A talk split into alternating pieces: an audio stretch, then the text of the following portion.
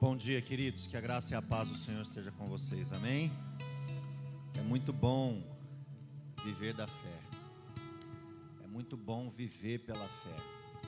Nessas últimas semanas nós temos experimentado os resultados de uma vida pela fé. Temos testemunhado e temos testificado aquilo que Deus tem feito por meio da nossa fé.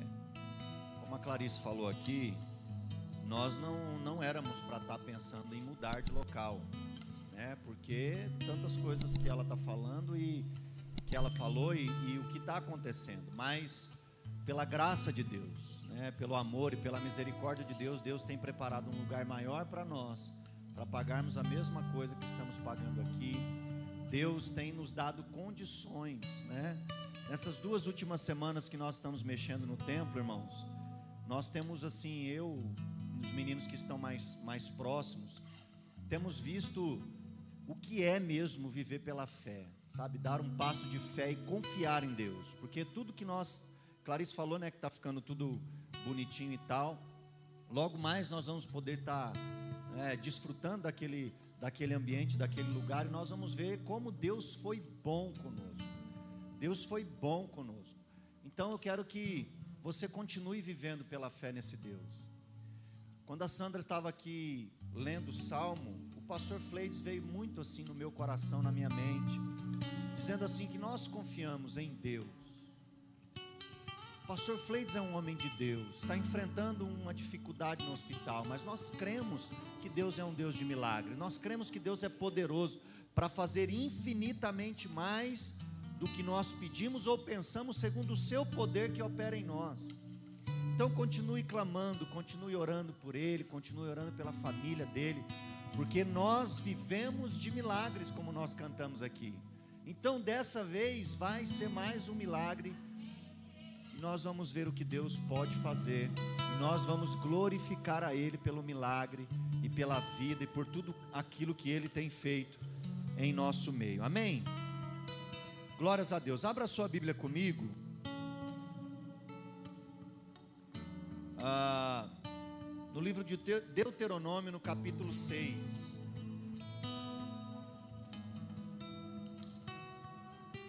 Deuteronômio, capítulo 6. Hoje eu quero aproveitar a oportunidade para falar sobre família. Nós somos uma família, amém? Vira para o irmão que está do teu lado aí e diz assim para ele: Nós somos uma família. Amém? Nós somos uma família. Ah, e a família não é, é a instituição que Deus estabeleceu para abençoar as nações. Deus disse a Abraão: sai da tua terra pega a tua família e vai para a terra que eu vou te mostrar, e eu vou te abençoar, e em ti serão abençoadas todas as nações. Então, Deus, quando quer abençoar uma nação, Ele não começa pelo presidente, embora nós esperemos isso sempre, né? Nós esperamos sempre que venha uma resposta de quem? Dos líderes, dos governantes, do presidente, do governador, do prefeito. Nós sempre cobramos respostas nesse sentido, mas não foi assim que Deus instituiu as coisas. Não foi assim que Deus projetou as coisas para ser. Deus quer abençoar uma nação através da minha e da sua casa. Deus quer transformar a história de uma nação através das famílias. Senão ele tinha começado já com um presidente, mas ele começou com quem? Com um casal que se tornaram uma só carne. E esse casal era o responsável por abençoar a terra e por multiplicar tudo aquilo que Deus havia colocado dentro dele como imagem e semelhança de Deus. Então Deus, irmãos, não vai começar pelo Bolsonaro. Deus não vai começar pelo Dória e nem pelo Bruno Covas. Deus vai começar com a tua casa. Então eu quero hoje falar a respeito da importância das famílias no processo de reconstrução de uma nação, no processo de transformação da realidade de um povo. Nós temos falado que a igreja é a resposta, não é isso? E a igreja ela é a resposta quando ela possui nela famílias fortes, famílias que temem a Deus, famílias que possuem uma aliança com Deus. A igreja é a resposta quando ela é um grupo de pessoas formado por famílias que vivem os preceitos da palavra de Deus. Deuteronômio no capítulo 6, a partir do verso 1. Leia aí comigo. São esses os mandamentos e os estatutos e os juízos que o Senhor, o seu Deus, ordenou que fossem ensinados a vocês, para que vocês os cumprissem na terra em que vão entrar e possuir para que durante todos os dias da sua vida, quantos dias? Todos os dias da sua vida, vocês, os seus filhos e os filhos dos seus filhos temam o Senhor, o seu Deus, e guardem todos os seus estatutos e mandamentos que eu lhes ordeno, e para que os seus dias sejam prolongados. Portanto, escute Israel e tenha o cuidado de cumprir esses mandamentos para que tudo lhe corra bem e vocês muito se multipliquem na terra que mana leite e mel, como o Senhor, o Deus de seus pais, lhe prometeu. Escute, Israel, o Senhor, o nosso Deus, é o único Senhor. Portanto, ame o Senhor, o seu Deus, de todo o seu coração de toda a sua alma, com toda a sua força. Estas palavras que hoje lhe ordeno estarão no seu coração. Você as inculcarás a seus filhos, e delas falará quando estiver sentado em casa, andando pelo caminho, ao deitar-se e ao levantar-se. Também deve amarrá-las como sinal em sua mão, e elas lhe serão por frontal entre os olhos, e você as escreverá nos umbrais da sua casa e nas suas portas. Amém? Curva a sua cabeça, vamos orar. Santo Deus, nós te damos graça, Pai, por essa manhã tão abençoada e preciosa que nós estamos tendo na tua presença. Como é bom, ó Deus, saber que nós temos um único Deus, que é poderoso, Criador dos céus e da terra, e que tem o governo, o domínio de todas as coisas sobre as tuas mãos. É a Ti, Pai, que nós clamamos nessa manhã, é a Ti que nós cantamos essa manhã, é a Ti que nós oramos nessa manhã, levando a Ti as nossas petições, as nossas intercessões, as nossas necessidades. É a Ti que nós agradecemos e é a Ti que nós dizimamos e ofertamos nessa manhã. E é a Ti, ó Deus, que nós queremos ouvir por meio da Tua palavra. Fala conosco, Espírito Santo de Deus. Opera, ó Deus, nos nossos corações, opera nas nossas mentes e nas nossas vidas, é o que eu te peço, em nome de Jesus. Amém e amém. Tinha um político em Osasco que ele tinha um slogan eu não sei se alguém aqui lembra. O slogan dele era assim: paz começa em casa. Eu não lembro o nome dele. Mas isso pegou na cidade, né, de Osasco. Tinha adesivos nos carros, muitos carros tinham adesivo dizendo assim: paz começa em casa. E quando eu estava preparando essa mensagem, eu me lembrei desse slogan, né? Ah, dessa campanha política. Eu não sei a ideia desse candidato, se era realmente trazer é, um entendimento à população a respeito daquilo que era o slogan da campanha dele. Ou não sei se era só marketing. Quem trabalha com marketing sabe né, que o marketing né, é um grande aliado nas campanhas políticas aí. E tiveram campanhas políticas que foram ganhas no marketing. Então, olhando para essa frase e para esse texto, Deus me trouxe um entendimento de que as nossas famílias, os nossos lares, as nossas casas, precisam estar fortalecidas para que, de alguma forma, nossa sociedade seja transformada. Então, temos muito o costume de olhar o macro, né? Talvez ir para as ruas, pedir que as coisas aconteçam.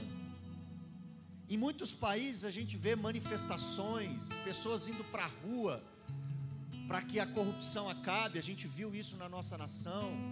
As pessoas fazem protestos é, para que determinado, determinada coisa aconteça.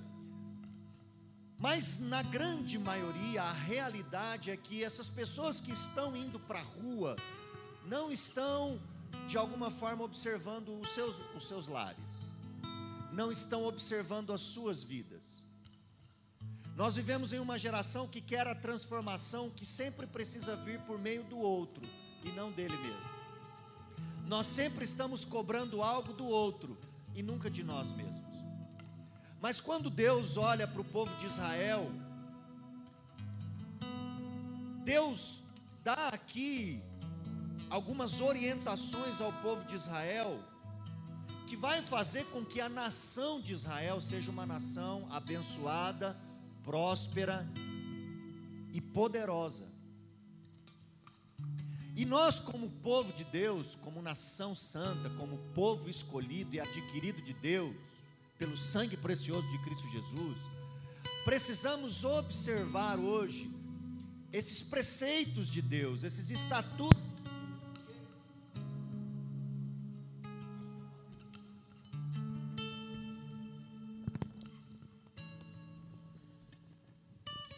Amém. Então nós povo de Opa.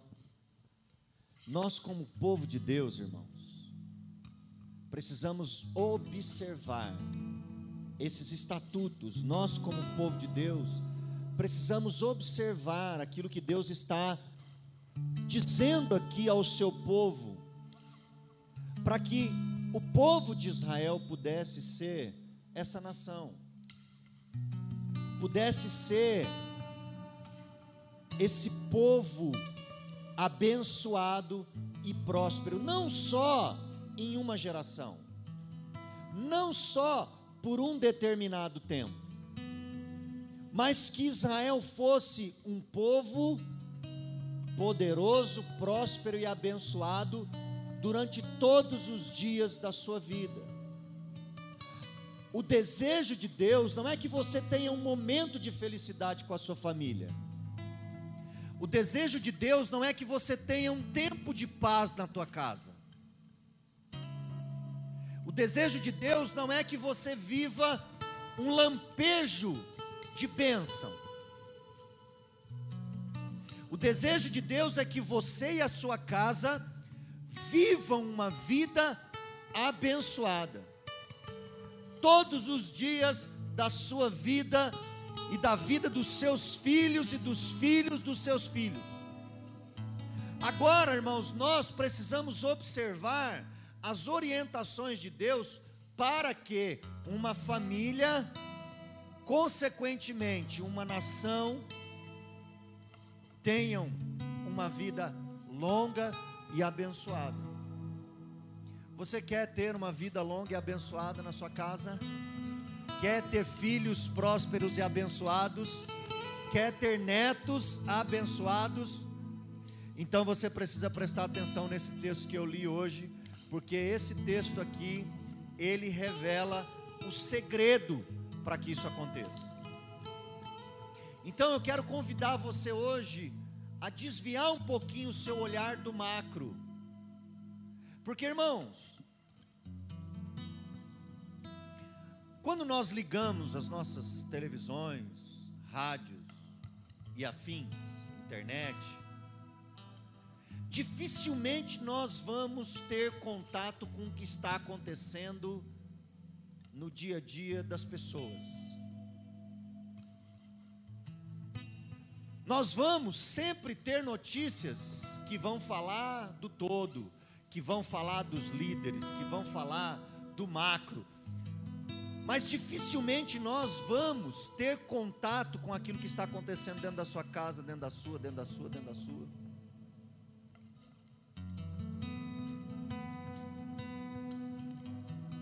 Mas eu quero hoje convidar você a tirar um pouco os seus olhos do mundo, do que está acontecendo, das coisas que você está assistindo na televisão, ouvindo nas notícias, e eu quero levar você hoje a se concentrar no lugar que você chama de sua casa,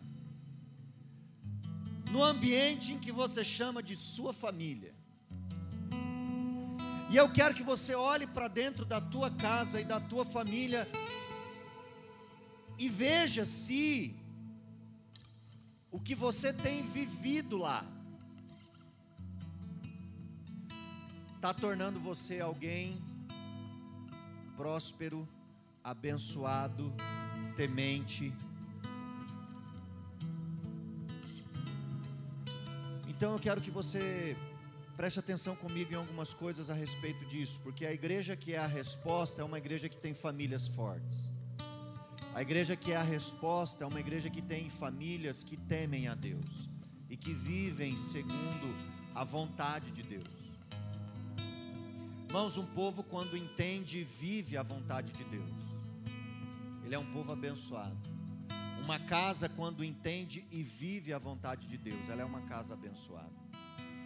Por isso Josué, quando todo o povo estava em dúvida com relação ao que fazer, Josué se posicionou. Por que, que Josué se posicionou? Porque Josué conhecia os preceitos de Deus. Josué conhecia a palavra de Deus, Josué vivia a palavra de Deus, e ele pôde se levantar no meio de uma geração em dúvida, corrompida e muita, muitas vezes ímpia. Ele pôde se levantar e dizer: Eu e a minha casa vamos servir ao Senhor. Será que no meio de tudo isso que nós estamos enfrentando e vivendo, você pode se levantar hoje e dizer assim: Eu e a minha casa serviremos ao Senhor? Um lar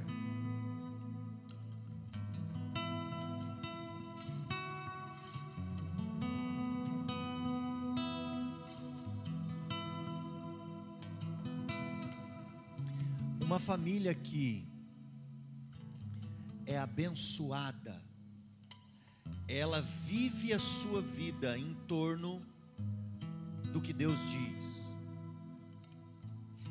Uma família abençoada e forte e próspera, ela desenvolve a sua vida em torno daquilo que Deus falou. Por isso, Deus está dizendo por diversas vezes, não foi só uma vez, foram três vezes que foram repetidas no texto: Israel, preste atenção nos meus estatutos, preste atenção nas minhas leis. Vocês têm apenas um Deus, então ame-o de todo o seu coração, com todo o teu entendimento e com todas as suas forças. A casa, a família que é abençoada, ela vive em torno daquilo que Deus falou.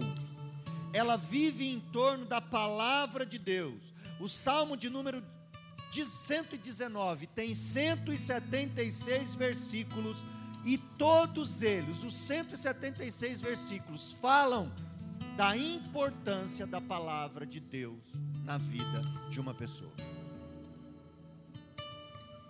Então a primeira coisa que nós precisamos fazer é desenvolver como nós vivemos, a forma como nós nos posicionamos, tudo aquilo que nós faremos precisa estar em torno daquilo que Deus disse.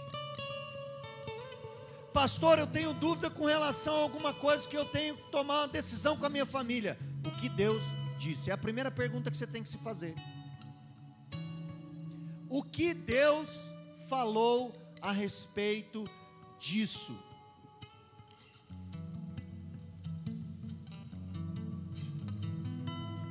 Sabe o que está acontecendo conosco, irmãos? Como família, temos tirado a palavra de Deus da nossa casa. Esses dias alguém entrou na minha casa e falou assim: Nossa, quanta Bíblia! Eu imagino que a casa de um monte de vocês aqui deve ter um monte de Bíblia também. É, eu estava dando aula no seminário e foi feita uma pesquisa nos Estados Unidos. Não aqui no Brasil, nos Estados Unidos. Mas isso reflete também aquilo que é talvez a nossa realidade. Mas como nós não temos centros de pesquisas avançados nesse sentido, evangélicos e tal, não temos esses números, pelo menos eu desconheço. Mas nos Estados Unidos, 96% dos habitantes têm uma Bíblia em casa. 96% têm uma Bíblia em casa. E desses 96%, apenas 20 declaram que leem ela constantemente. Você certamente tem uma Bíblia em casa, não tem? Agora, será que eu e você estamos lendo ela constantemente, seja no papel, no aplicativo ou em qualquer lugar? Se nós não temos o costume de ler a palavra de Deus, como nós vamos desenvolver a nossa vida em torno dela? Não vamos fazê-lo. Então eu e você precisamos compreender que a nossa vida precisa ser vivida. Foi isso que Deus falou para o povo de Israel. Israel, a vida de vocês precisa girar em torno daquilo que eu falei.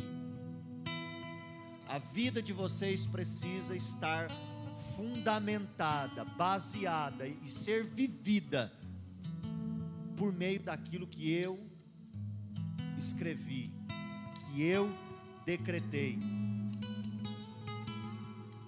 Segundo, isso é importante, irmãos, porque antes de ir para o segundo tópico aqui, nós precisamos, precisamos nos preocupar com o que essa próxima geração vai conhecer de Deus. Você sabia que existem países em que as pessoas não conhecem mais o Deus único e verdadeiro? Que se você fala sobre Deus, ela vai fazer a seguinte pergunta para você. Existem alguns países da Europa que se você fala para um jovem, como os meus filhos aqui, sobre Deus, ele vai falar assim: qual Deus? De qual Deus você está falando? Na minha época, quando se falava de Deus,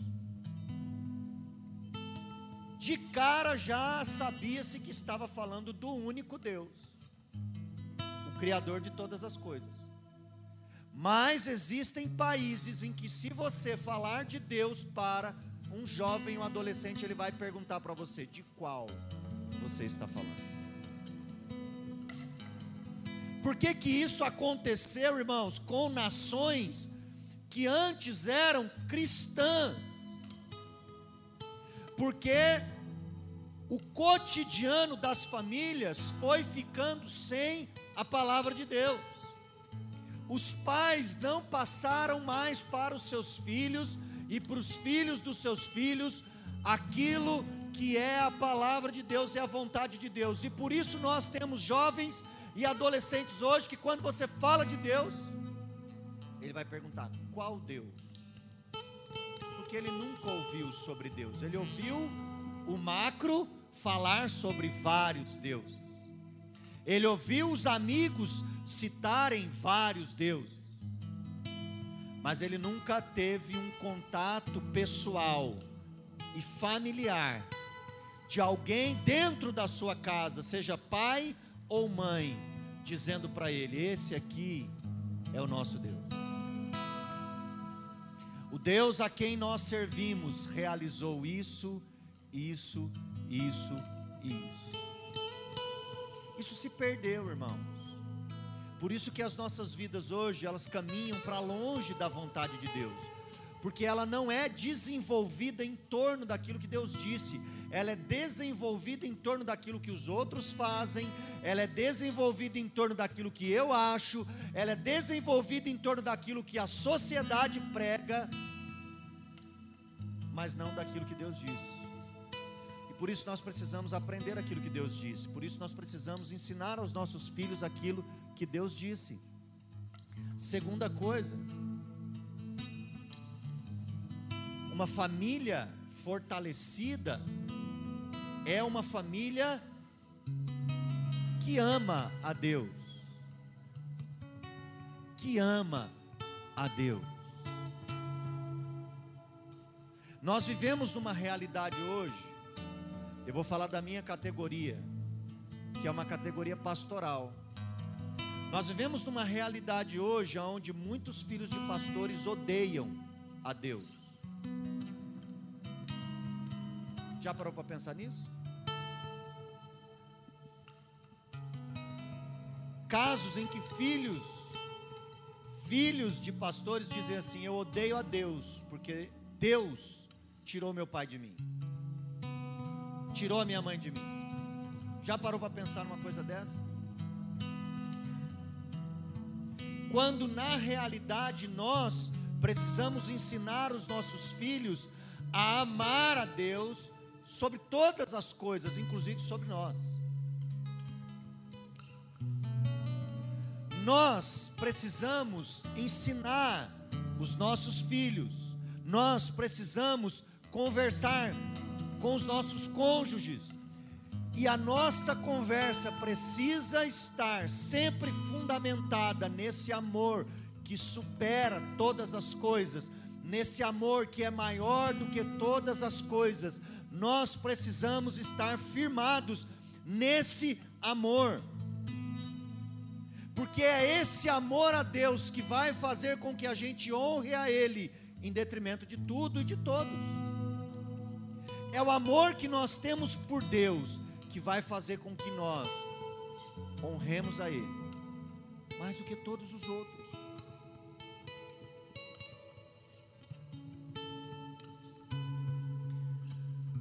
Vai comigo no verso de número 6.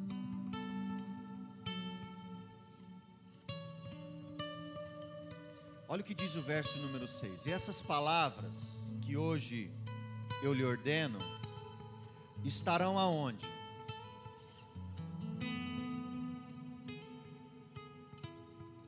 Estarão no seu coração. Sabe o que eu entendo com isso, irmãos?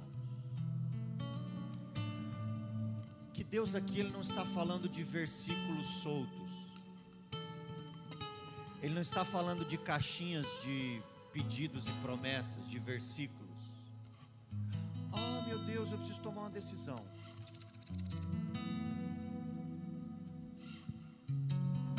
Ai, meu Deus.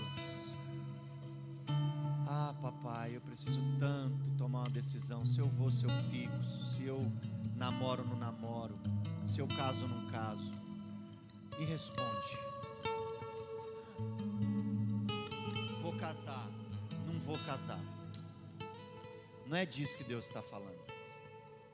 Deus está falando de algo que está gravado no nosso coração. Tem um texto que diz que as palavras de Deus não estariam mais gravadas em tábuas, mas Ele iria gravar elas no nosso coração. Sabe ao que você viver a sua vida sempre se lembrando daquilo que Deus diz, todas as situações que você vive no seu cotidiano, você sempre está se lembrando daquilo que Deus diz.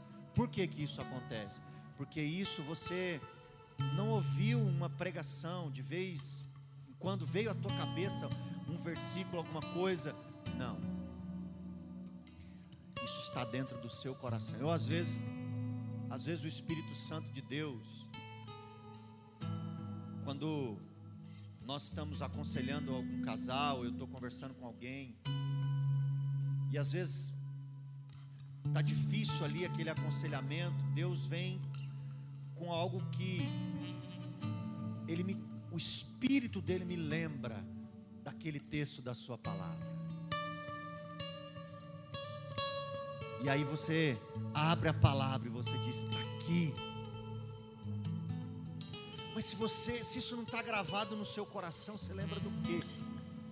Se isso não está gravado no seu coração, quando você cai doente no hospital, está à beira da morte, você vai ficar angustiado e desesperado.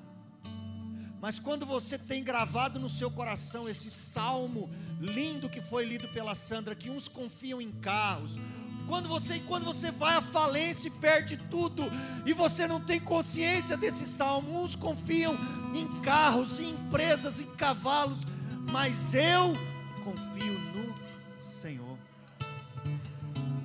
Como é que você aguenta o dia mal? Como é que você resiste à rebeldia de um filho? Como é que você fica forte às investidas de Satanás? Como se você não se lembra que os filhos são herança do Senhor? Como? Por isso, irmãos, nós precisamos amar a Deus de todo o nosso coração, com todo o nosso entendimento e com todas as nossas forças. E a palavra de Deus precisa estar gravada nos nossos corações, caminhando, andando com ela o tempo todo. Como está dizendo aqui, ó. Aí ele continua assim, ó. Você as inculcarás aos seus filhos e dela falará quando tiver sentado em casa, andando pelo quando você estiver vivendo. Quando você estiver vivendo, você vai estar falando a palavra de Deus. Por quê? Porque a palavra de Deus vai estar dentro do teu coração. O teu lar precisa disso. Tua casa precisa disso. Uma casa sem a palavra de Deus, uma família que não ama a palavra de Deus, uma família que não ama a Deus e que não desenvolve a sua vida em torno daquilo que Deus disse, está fadada à falência, ao fracasso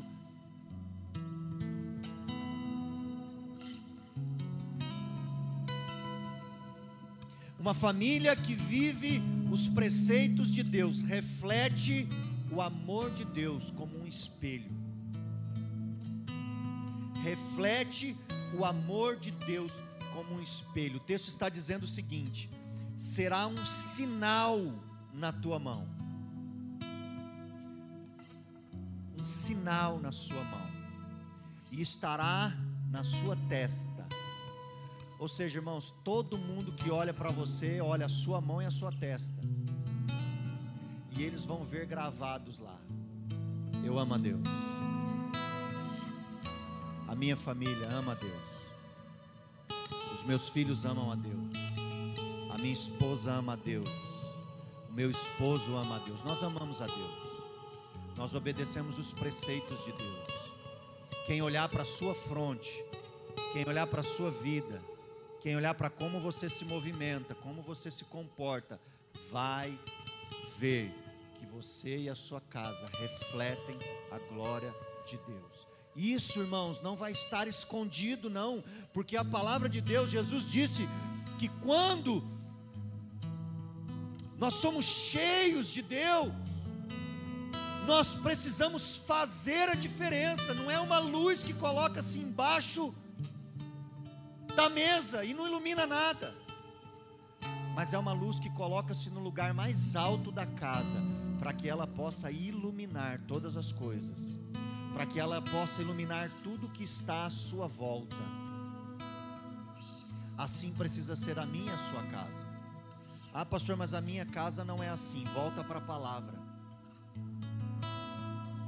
O meu casamento não é assim. Volta para a palavra. Grava ela primeiro no seu coração. Não adianta você ir fazer a terapia do amor. Não adianta. A terapia do amor não vai adiantar se você não conhece qual é a vontade de Deus para o casamento e para o relacionamento. Não adianta. Não adianta. Vai para a palavra de Deus e descobre lá na palavra de Deus o que Deus disse a respeito da família. E comece a viver esses preceitos e esses estatutos. E você vai ver que os seus dias vão ser longos e a bênção na sua casa vai ser grande,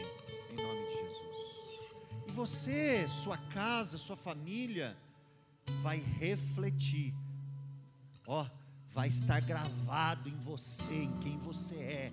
Não é uma coisa que você, não é uma roupa que você põe e vem para o domingo para a igreja. Não, não, não. Não é uma fantasia que você coloca e vai para o trabalho, que eu sou crente. Não é é algo que está com você, é quem você é, é do que você está cheio, é o que você carrega, é o que você fala, andando no caminho, sentado em sua casa, andando pelo caminho, quando você se deita, quando você se levanta, é quem você é, não é uma máscara, uma fantasia, é o que está dentro de você, é o que você exala, é o bom perfume de Cristo.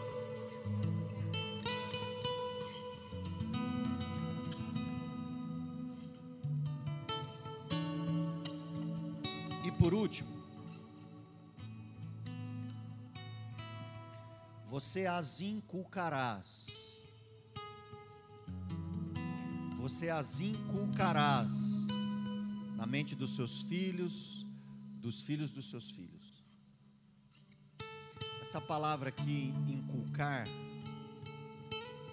é como se fosse aquele martelete do Fernando batendo na parede. É exatamente essa. A, é como se fosse uma, uma, um martelo na pedra. Às vezes, quando você ouve isso aqui, você diz assim: Não, agora eu vou para a palavra de Deus. E aí você lê uma semana e acha que tá tudo certo. Aí você diz assim: não, vou pegar esse mês aqui e vou arrebentar, vou ler tudo que eu puder. Não. Ó, é o pica-pau? O tempo todo. Você precisa estar falando da palavra de Deus na sua casa. O tempo todo você precisa escreva versículos, compre quadros que estão lá a palavra de Deus, faça alguma coisa, mas você precisa inculcar a repetição, escrever nos umbrais, é o que termina o texto dizendo o seguinte: e vocês as escreverão nos umbrais da sua casa e nas suas portas. Tem um texto em Abacuque, capítulo 2, é isso mesmo?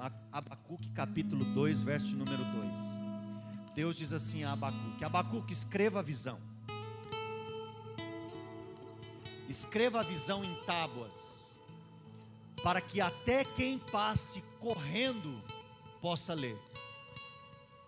Às vezes você está na correria do seu dia a dia, mas se tem um versículo lá grudado no espelho do, do banheiro, ou no espelho do seu quarto, você passou, você bate o olho nele, e aquilo já te abençoa. É ou não é? Se você vai para o trabalho, você acorda pela manhã, você só abre, lê um versículo, aquilo já vai gravar o teu coração ali e você já vai começar o seu dia melhor. A palavra de Deus precisa, irmãos, estar inculcada em nós. Para que todas as vezes que nós passarmos por alguma coisa, nós precisamos saber o que Deus disse a respeito disso. Existem coisas que nós vamos ter dúvidas, e que nós não vamos conseguir buscar a resposta no Logos, aí nós vamos ter que ir para o Rema, dobra o joelhinho no chão, Deus vai te responder, de alguma forma. Mas a maioria das questões, irmãos, que nós vivemos na nossa vida, Mactube. Quem lembra disso? Está escrito. Tinha uma novela que os caras falavam assim: Mactube, está escrito. Está escrito. Agora a nossa casa precisa viver em torno disso. Que eu e você possamos fazer, irmãos, da nossa casa, da nossa família, esse lugar, esse ambiente onde a palavra de Deus é quem governa. O amor por Deus é real, não é um amor fingido, não é um amor só de palavras, mas é um amor de corações purificados pelo sangue de Jesus Cristo. Que nesse domingo, que é um domingo especial de Dia das Mães, e a Clarice vai vir aqui já fazer uma oração pelas mães. Nós vamos entregar aqui um presente para as mães. É,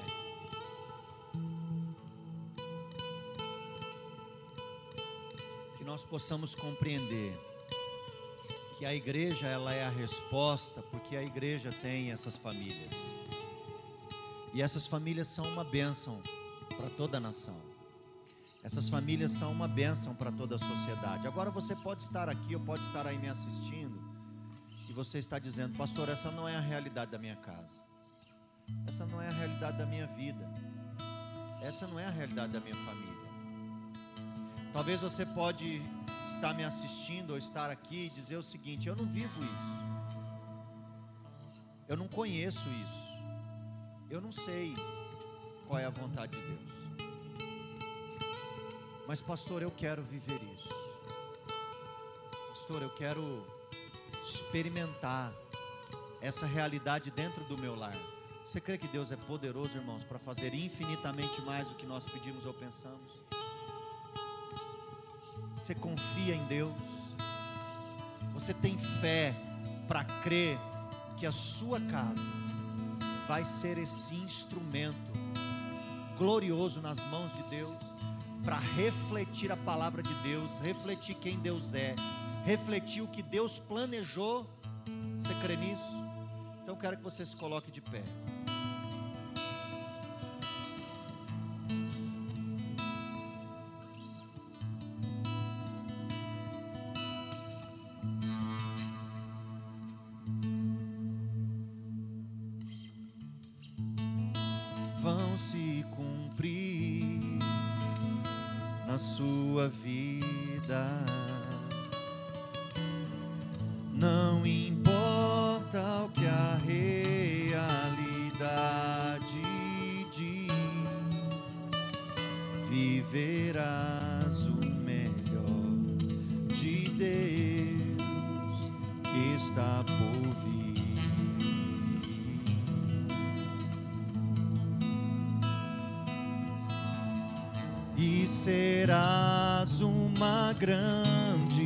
Nação, abençoado por onde quer que for, tua família prosperareis. Conta se pode as estrelas dos céus, assim será tua descendência. Vamos todos, todos juntos de novo, desde o início. Promessas do Pai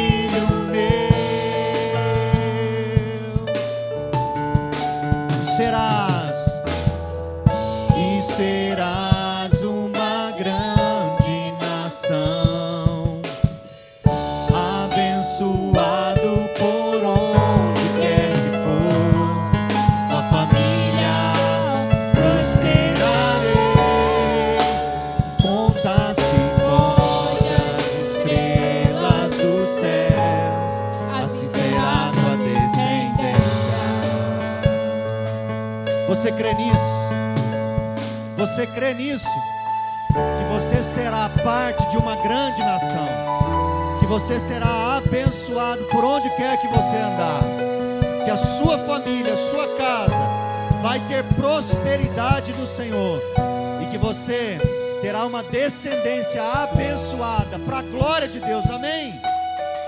Amém? Vamos declarar isso? E serás uma grande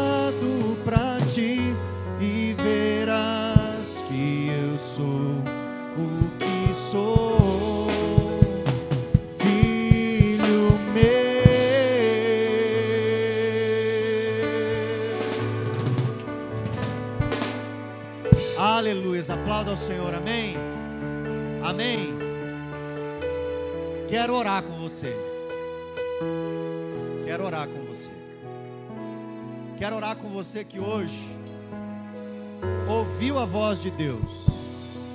Ouviu a voz de Deus. Se hoje ouvires a voz do Senhor teu Deus, não feche os teus ouvidos.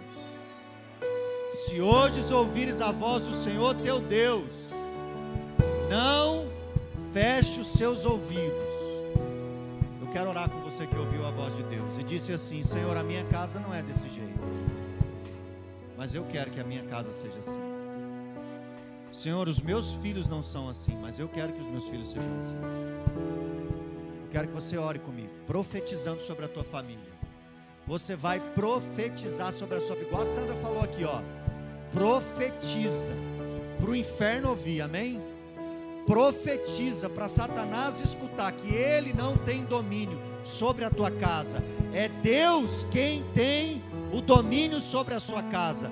Você e a sua casa vão viver em torno daquilo que Deus disse, e vivendo em torno daquilo que Deus disse, Deus vai te honrar, Deus vai te abençoar, Deus vai prosperar a sua vida, amém? Curva a sua cabeça, vamos orar.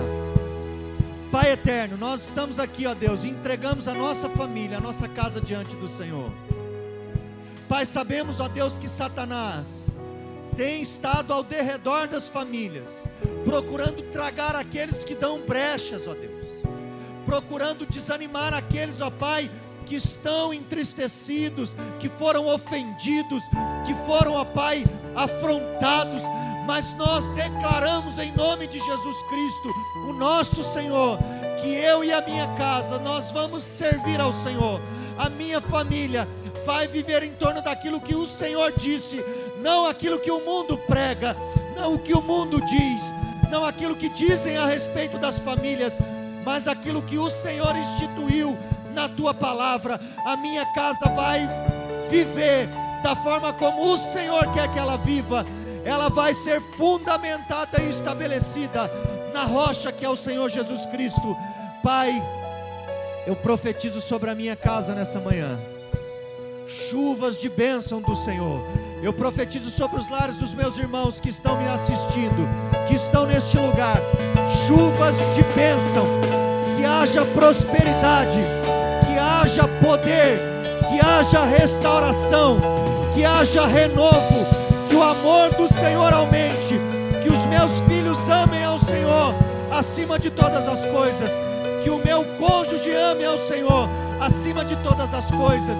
E que a minha casa seja um instrumento nas tuas mãos para abençoar essa nação. Que o Brasil, Senhor, seja abençoado pela minha família. Que os meus vizinhos sejam abençoados pela minha família. Que os meus amigos sejam abençoados pela minha família. Que os filhos dos meus filhos conheçam a Ti e amem a Ti, acima de todas as coisas. Que os meus netos glorifiquem e louvem ao Senhor. Aleluia!